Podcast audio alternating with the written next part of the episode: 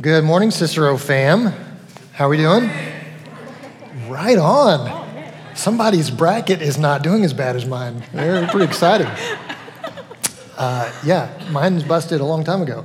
So, uh, really excited to have Amber Hawkins, our children's pastor, with us here uh, to help walk us through some things that, that we can do to enrich our prayer lives. We've been in this series called A Day in the Life of a Normal Christian for a few weeks now. And our goal in this series is to just make sure we understand the definition of terms like Christian and disciple and Jesus centered living.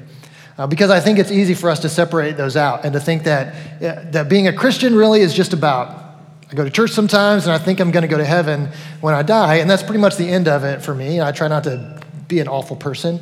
Um, but a disciple maybe feels a little different, and maybe, maybe you think you're a Christian, but you're not sure you're a disciple. And, and Jesus centered living feels different even beyond that. It's the idea that everything I do in life comes from this conviction that Jesus is Lord and my desire to live for Him.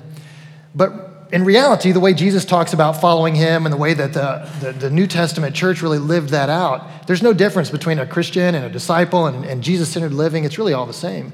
And we want to reclaim that definition of the word Christian because I think all of us have seen. Uh, people in public, online, or in, in politics or something do something wearing the name of Christ that made us cringe. Have you had that experience? And so we kind of go, I think they're defining Christian differently from me. And so we, we need to reclaim the definition of what it means to be a Christian, a disciple, a follower of Jesus. It's all the same. So, what's normal for a Christian? The first uh, two normal practices of Christian life that we've talked about were not really obvious. We talked about and the first week that Jesus chose a slower pace of life. So we talked about walking, just the habit of walking, to choose a slower pace of life is uh, something that should be normal for Christians. And that's not totally obvious. The next week, uh, we talked about meeting strangers, that Jesus intentionally engaged with, with complete strangers and people from all different class systems and ethnic, ethnicities. And he just, he just engaged with strangers all the time. And that should be normal for Christians, but it may not be obvious. Today, we're going to talk about something that's obvious. If I were to ask you, what are, what are the practices of a normal Christian? This would, you'd, you'd name this in the top one or two or three probably. And that's prayer. We're going to talk about that Christians pray. We pray regularly. Paul told the church in Thessalonica to pray continually. This is the foundation of our lives as followers of Jesus because it reminds us that uh, this world is not all about the here and now and what we can see and taste and touch, that there is a spiritual reality, the kingdom of God, that prayer just reminds us, it reconnects us to the kingdom constantly. The trouble for most of us is we know that normal Christians should pray, but every time somebody mentions it, we feel a little guilty because we feel like, well, I don't pray enough. I don't pray uh, often enough, or I don't, I don't know that I'm praying correctly. I don't know if, if God's really listening because I don't know if I'm saying it right. And I think we sort of overcomplicate prayer in some ways that holds us back. And, and, friends, I'll tell you, that's the enemy working. The enemy doesn't want you to pray and will put all kinds of thoughts and reasons in your head not to pray, or guilt or shame to make you feel bad for not praying. But what, what God wants is just for you to talk to Him. And uh, it's normal, it's common for us to feel like we don't know what we're doing because it feels like a really big thing that we're doing when we talk about prayer. And what we want to do today is just normalize it, especially for children. That's what Amber is going to help us do here in a little bit. Because this foundation, this learning to pray, starts, starts when we're young. Uh, even the disciples who followed Jesus on a daily basis and grew up in a very religious culture, they prayed all the time. When they saw Jesus pray, they noticed something different. So they, they go to him in what must have been a moment of real humility for these guys who grew up in the Jewish culture. And they have to go to Jesus in Luke chapter 11 and say, hey, would you teach us to pray like you? Because you, you just do it different. And it makes us feel like we don't know what we're doing. So Jesus said, sure. And so in Matthew chapter 6, he walks through, first of all, he walks through some don'ts for prayer. Don't, don't do this. And he says, don't, don't pray in, in a public sense that you want everybody to look at you. Uh, that, that's not the point of prayers for people to, to think how spiritual you are. So, so don't do it publicly in a way that draws attention to yourself. But he also said, don't just, don't just babble. Don't just go on and on and on about what you want and what you need. And he says something that should, should grab our attention. He says, for your heavenly Father knows what you need before you ask. And I think that makes most of us kind of go, well, then what are we doing? Why, why do we need to pray if God already knows what we need before we ask? And so Jesus fills in the gap for us. He answers the question when he says, Here's how you should pray Our Father, who is in heaven, hallowed be your name. God is holy and, and above us, but also we get to call him Father. And those two things shouldn't go together, but Jesus says we can put those things together. So God is holy and he's our Father. And then, the, and then he says, You should say this Your kingdom come, your will be done on earth as it is in heaven. God, this connection between me and you is not about me getting what I want. It's about you getting what you want. It's not about building my kingdom and making my life better. It's about you and what you want to see happen in me and in the world. Your kingdom come, your will be done. So that's just a good place to start. If you've ever felt like I don't really know how to pray, I don't feel like I'm doing it right, then just start with the Lord's Prayer and let that be uh, something that leads and guides you. That's why Jesus said it and it got written down for us and preserved for centuries uh, so that we would have a starting place. But it's really important that we, we learn to do this when we're young. If you didn't learn it when you're young, it feels like it's, you feel like you're behind. So we really need to focus on teaching our children what it looks like to interact and connect with God. So that's what Amber's going to do for us today is, is teach us that. We're going to learn something probably brand new to most of us and uh, really open up our, our eyes to what prayer can really be and how we can embed it into the hearts of our children that we want to see grow up um, with Jesus-centered lives. But first, Amber, I would like for you just to kind of help us uh, understand a big picture of what it is that you do. We know that our children's ministry is awesome and it's happening back there all the time, but we don't know exactly what you do. So, um, can you tell us just the basic principles of what your children's ministry is all about? Uh, yeah, thanks for the compliment, even though you don't really know what's going on. uh, so, we have three basic truths that we want every kid to know by the time they leave our ministry. The first one is that I can trust God no matter what. The second one is that I can make the wise choice. And the third one is that I can treat others the way that I want to be treated. So by the time they leave in fifth grade, they should have that pretty and embedded. And obviously, we put that through a scripture filter, right? And we use Bible stories to reinforce those, but we want them to walk away with those three, or those three truths. Awesome. It's a good foundation. I know also it's really important to you uh, to connect with parents as a children's ministry and, and partner together and, and, and really help parents see our responsibility to disciple our kids. So, how do you see that partnership with parents and children's ministry working? Of course. Um, if, if we're going to be successful and really develop a deep sense of faith for our kids, we have got to work together. Our vision as a church is to create a community of greater love through thriving relationships and healthy parenting. Our volunteers model healthy, thriving relationships. They show up and they're present and they're personal with the kids. That's something that we say every week uh, that you should be present and personal. So that means that when we walk into that space, we put our mental to do list away anything else that could be clouding our, our heart or our mind, and we set it aside so that we can be present with the kids. And that makes a huge impact and helps foster healthy relationships. Our goal as a ministry is to inspire healthy parenting, is to equip you as parents to lead your children on their spiritual formation journey. The time that we have with the kids is important and it is precious, but it pales in comparison to the influence of a parent. Even if you don't really consider yourself a good parent, you still have way more influence than, than what you realize. So when we can combine those two things, uh, it just makes it unstoppable. Awesome. Uh, so you're saying that, that we as parents are responsible for the spiritual formation of our kids, which I, I, think kind of most of us would go, that sounds like a heavy responsibility. I mean, I thought I was just supposed to keep them alive and feed them and try to keep them from being delinquents, right? But spiritual formation sounds like I don't know if I'm qualified for that. So, what, what, are, some, what are some steps? What's, what's kind of an easy on ramp to spiritual formation for our kids. Definitely. I mean, I, I totally understand that as a parent. You know, you're, you're just surrounded by things and people that want to tell you what's best for your child. And then it can just be overwhelming trying to actually figure all of that out. Um, but when it comes to spiritual formation, I think it's important to remember that we can't give away what we don't possess. So if we want our children to have a deep appreciation of God, then we have to have a deep appreciation of God. So, what does your daily life look like, and how is it impacted by your love of Jesus? Even, even in those moments where you're not quite the parent you wish you were, right? When you lose your temper, or you say something hurtful, or something just doesn't work out the way that you want it to, how you handle that moment is important. It's important for our kids to see our humanity, but to know that we have a deep love of the Father. Great. That's, that's good. I know for myself, I've thought about this. If I want my kids to read scripture, they need to see me reading scripture. If I want them to pray, they need to see me praying. So, what are, what are just a couple basic practices that we can you know, implement maybe even today uh, to get started uh, that can have a big impact? Definitely. Um, the, the first one is just to have conversations. Uh, it, it, can be kind of easy to, to show up in this building. Everybody kind of goes their, their separate ways, and, and that's kind of it. But build in time every day for you guys to talk spiritually about what's going on in your life. Share what God is doing in your life, things that you're questioning or wondering about, and help encourage them to do to do the same thing. When you start opening the door for those conversations, it's amazing what what God can do, especially when the Holy Spirit intercedes, and uh, those conversations just grow. It's really beautiful. Um, another thing I would recommend is imaginative prayer. Um, which is new.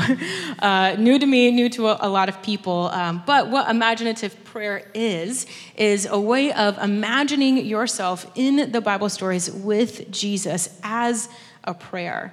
So it's, it's deeper than just pretending. We're not just going to close our eyes and, and, play cops and robbers or, or something like that.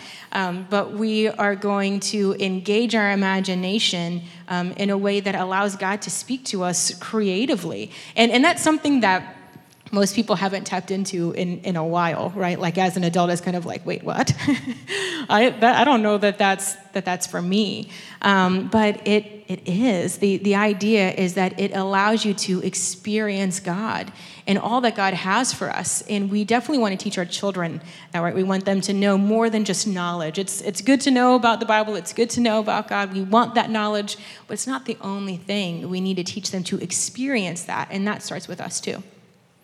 Yeah, I think um, I remember having an imagination when I was a kid, and and you know you, you kind of role play and you play games and run through the woods. The lone, you know, I was the Lone Ranger or Robin Hood or something. I'm sure that probably dates me a little bit, but um, but as an adult, I don't feel like I engage my imagination. I, I, I, may not be the most playful person. You could ask my kids, but don't.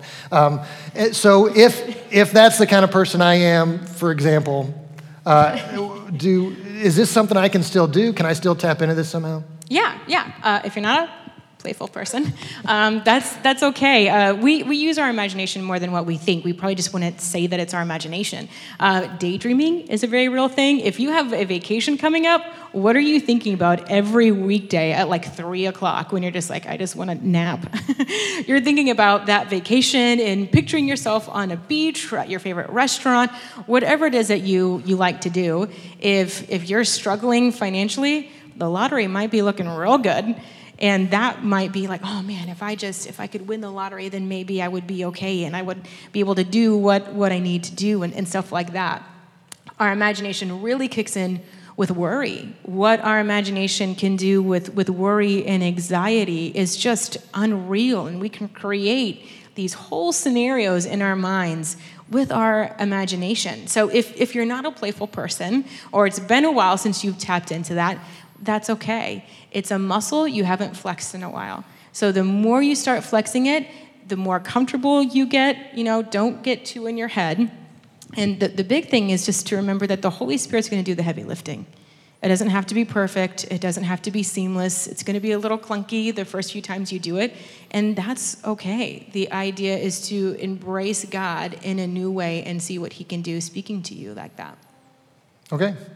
Uh, a couple more questions that I think I feel, maybe other people will feel as well. First of all, imaginative prayer sounds like something that takes more than 60 seconds. You know, we're used to sort of like, all right, let's pray real quick. We've got a crisis, or we're, gonna, we're all hungry and we want to eat, so let's give thanks for the meal, and, and we move on. This sounds like it takes longer. So, how, how do I build this in if we have a busy schedule? And the second thing is, what if I don't have children in my home? Is this just for children, or is there, you know, can I do this if I was a grandparent, or just as an adult, is this something that still makes sense and can have impact?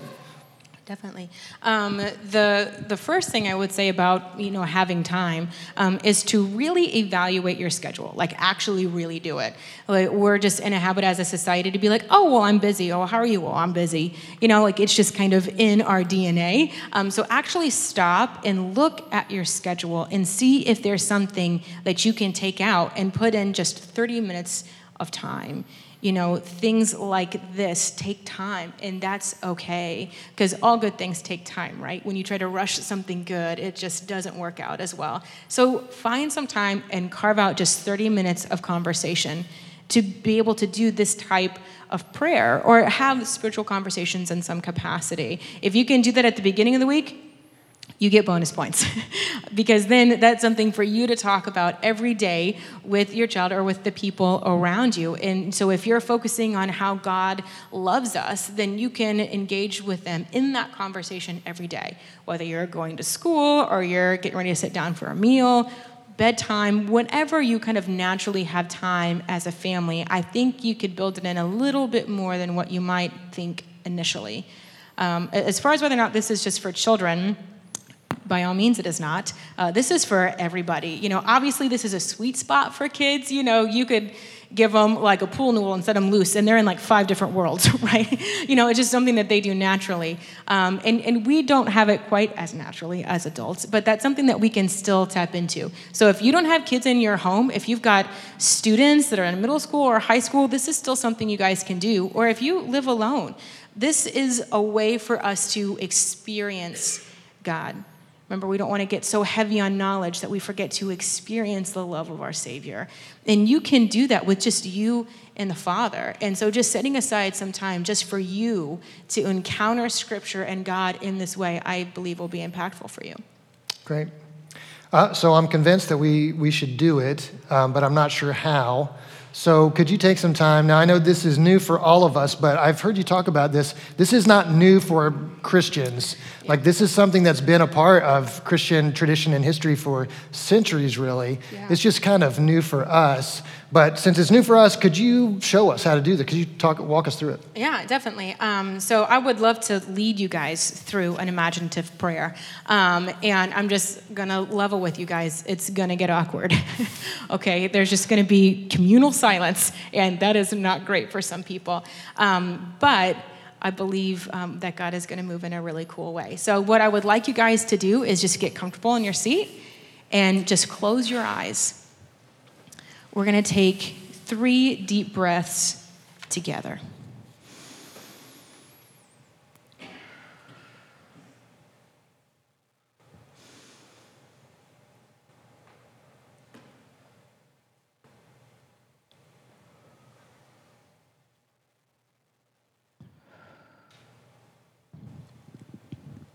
God, I pray that you will release our imagination and help us to hear you speak to us during this time together. We open our hands to you.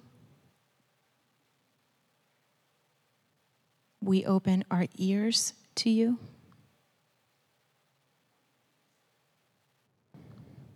Come, Holy Spirit.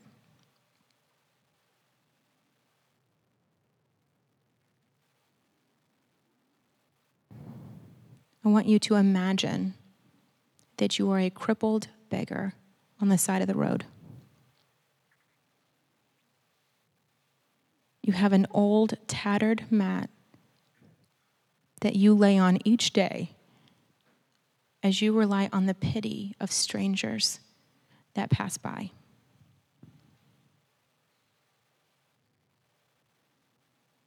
You hear people talk and laugh as they walk by, assuming that they do not see your need. You lie there day after day, feeling the grit of dust on your teeth.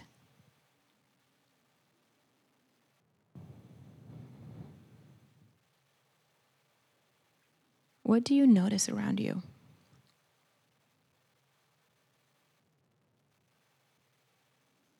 Is it other people in need?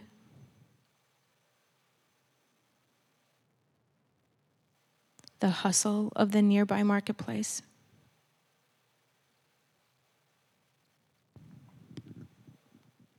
What do you smell?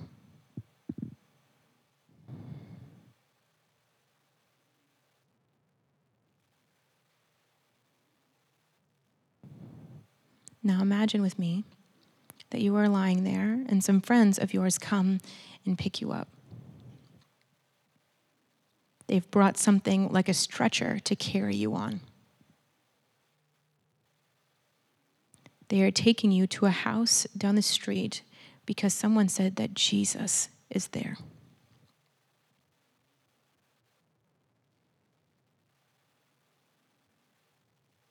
Your friends carry you all the way to the house down the street. They're going to ask Jesus to heal you.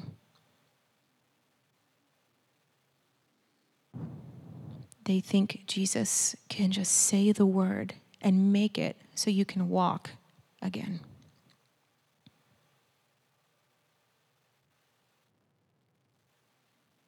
What do you feel?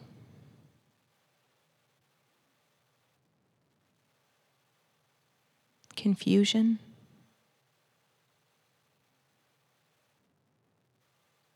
Hope?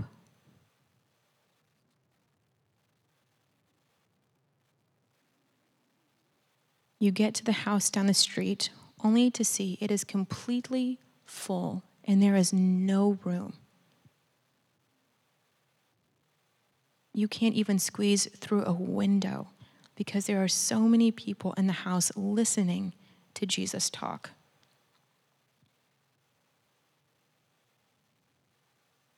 I wonder what he is talking about.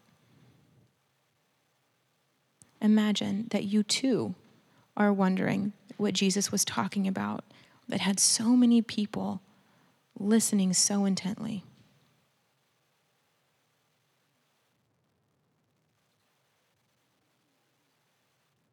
What does it feel like for there to not be any room for you to get in and be healed by Jesus?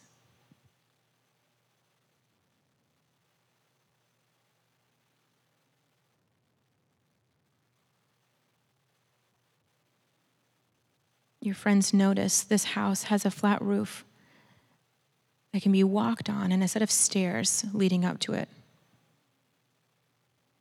Imagine that your friends decide to do something crazy.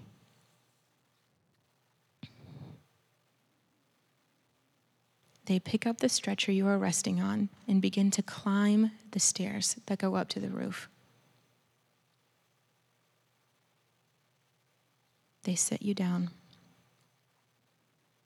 You notice that the roof is made of mud and straw.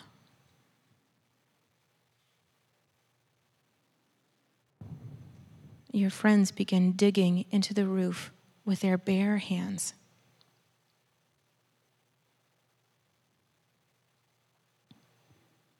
Little bits of the roof begin to crumble, and you can see a small hole beginning to form.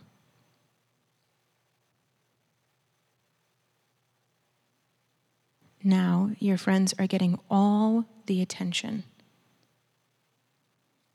everyone is staring up at the roof from inside the house.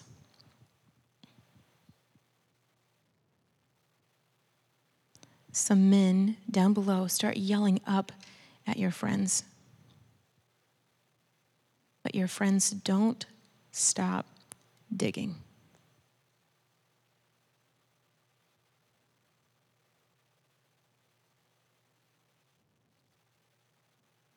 Suddenly, your friends walk over to you and put a rope around your waist. They are going to lower you down right through the hole next to where Jesus is standing.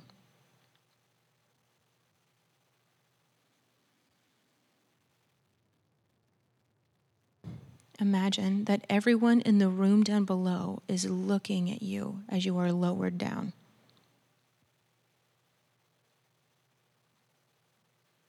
How do you feel knowing that everyone's eyes are on you?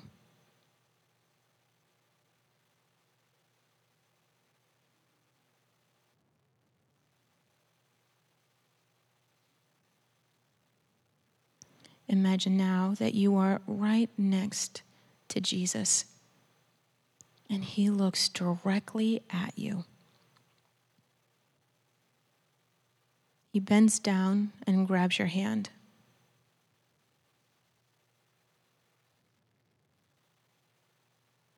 How do you feel now that Jesus is looking at you?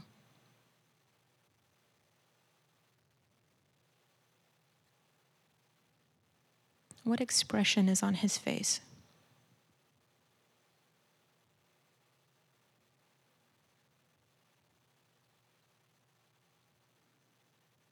He says to you, Get up and walk.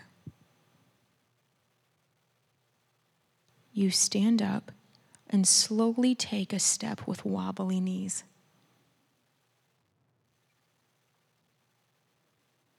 Your friends are still on the roof, weeping as they watch you take step after step after step.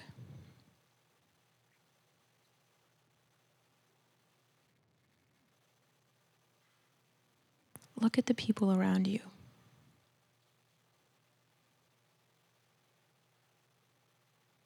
They are amazed.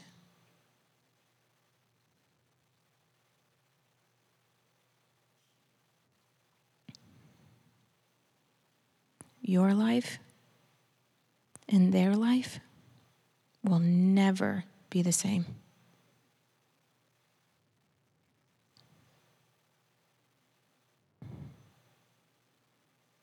The most important part of this story is that God loves so many things.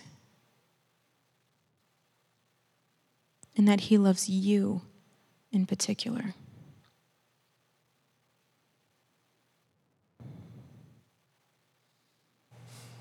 Father, we thank you for meeting us here today. We thank you for your truth and for your love and your grace. In your name we pray. Amen. Amen. That was really cool. Uh, I've been through this a couple times now, and it's, it's a little bit of a different experience each time. And uh, I just uh, really enjoy this kind of new way to, it's not just prayer, but engaging with Scripture too. So that's, that's just a story out of Mark chapter 2. You guys can look that up and read through it. And um, you just led us through Scripture in a way that connected us with God uh, and putting Scripture and prayer together in a, in a really cool way. So um, I like that. I feel like I could do that. It might be difficult the first couple times, but like you said, I think it's something I could, I could get used to and see myself doing with my family or even having, having my kids lead through uh, something like that uh, would be really cool. So, this is what we're talking about, friends. It's opening our minds up, new ways of, of connecting with God, but especially embedding those in the hearts of our children. If we want them to grow up with this foundation of prayer, this foundation that there's more to the world than what we can see and taste and touch, there's a whole spiritual reality, the kingdom of God right next to us all the time. And prayer connects us to that and reminds us of that um, we need to be building this into our, our kids. So, our kids at all ages, but you, you said that there's, there's some specific ages this is really like kids with their imaginations kind of on fire. This really works well with. Yeah, uh, so this is, is geared towards kids that are in second grade all the way to eighth grade, but the sweet spot is about third to sixth grade. Uh, and that's just because at that age, they're fully engaged with their imagination. If you've got kids a little younger or you've got kids that are older, you can still do stuff like this. You know, just start the conversation is, is the main thing and kind of get your family in a rhythm of, of being in a space where this is something you guys can do together. Great, yeah. Uh, if we're going to be normal Christians, the kind of people that are, are disciples of Jesus, we, we have Jesus centered lives, prayer has got to be foundational. It's got to be a part of our daily lives. This connecting with God, this, this following the model prayer, the Lord's Prayer, and, and surrendering our will to His first and foremost um, has got to be a part of our lives. And so we need to teach this to our kids and we need to practice this in ways that they can see. Because I believe God wants to work through us in ways that um, if, if we're not rooted in prayer, I think we're going to miss opportunities. We're not going to be really up for some of the things that God wants to put in front of us. And so this, this foundation of prayer is just critical for us. So uh, I would just encourage you to find some ways to uh, engage in, in prayer more consistently. Uh, go back to Matthew chapter 6 and read through that again. Uh, try the imaginative prayers. Amber has given us some other examples of stories in Scripture that we can uh, use for that. You have those. Mm-hmm. Uh, handy? Yeah, they, they look like this throughout in the foyer. Um, so they're just a list of Bible stories that um, I think would really just kind of come alive with doing something like this. If you would like to learn how to do this with your children specifically, I have some videos on the church YouTube page. Um, one of myself leading uh, Maisie, a fourth grader, through an exercise like this, and then one of her mom doing it. So if you want to see what it looks like with a child, I would highly suggest checking that out. Great. Yeah, so find those resources, give it a try, but in some way, engage in prayer today and make sure that it's a part of your life on a re- this is just normal Christian life, folks. This is what we should be doing on a regular basis. So don't let the enemy get in there and convince you that you're not good at it and that you don't know what you're doing. Just do it. Just talk to God and uh, find ways to build that foundation. Uh, so that God can use us really to be a blessing. We live in a world man, that's desperate for a hope of Jesus. And where are they going to find that? It's got to be from followers of Christ uh, who are, are salt and light to the world around us. So, um, would you uh, stand with me? We're going to close with a word of prayer and another song and um, think through this a little bit more. Father, thank you again uh, for your word and for the opportunity to connect with you in prayer, uh, just for the power uh, of Jesus, who is our mediator and goes before us and paves the way so we can interact with the creator of the universe, uh, our Heavenly Father. And God, I, I, thank you for this new experience today, and I pray that you would uh, just open our eyes up to new ways uh, to connect with you and experience you in our daily lives. And I pray that you would send us out here in a few minutes. You would send us out to be salt and light to a world that desperately needs the hope of Christ. In his name we pray. Amen. Uh, friends, thanks so much again for joining us today, and, and, we're just excited for, for what God is doing in our church family and in our community. Easter is coming, so go ahead and start thinking about who you need to invite and uh, bring somebody who needs to experience the church celebrating the resurrection of Christ, the thing that makes all this possible. So be thinking about that. Uh, here in just a few minutes after we uh, sing this song, we're going to have some baptisms. So uh, be, be present and let's celebrate together as some young people are choosing to put Jesus right at the center of their lives and kind of uh, putting that stake in the ground uh, today. We're going to celebrate with them here in just a few minutes.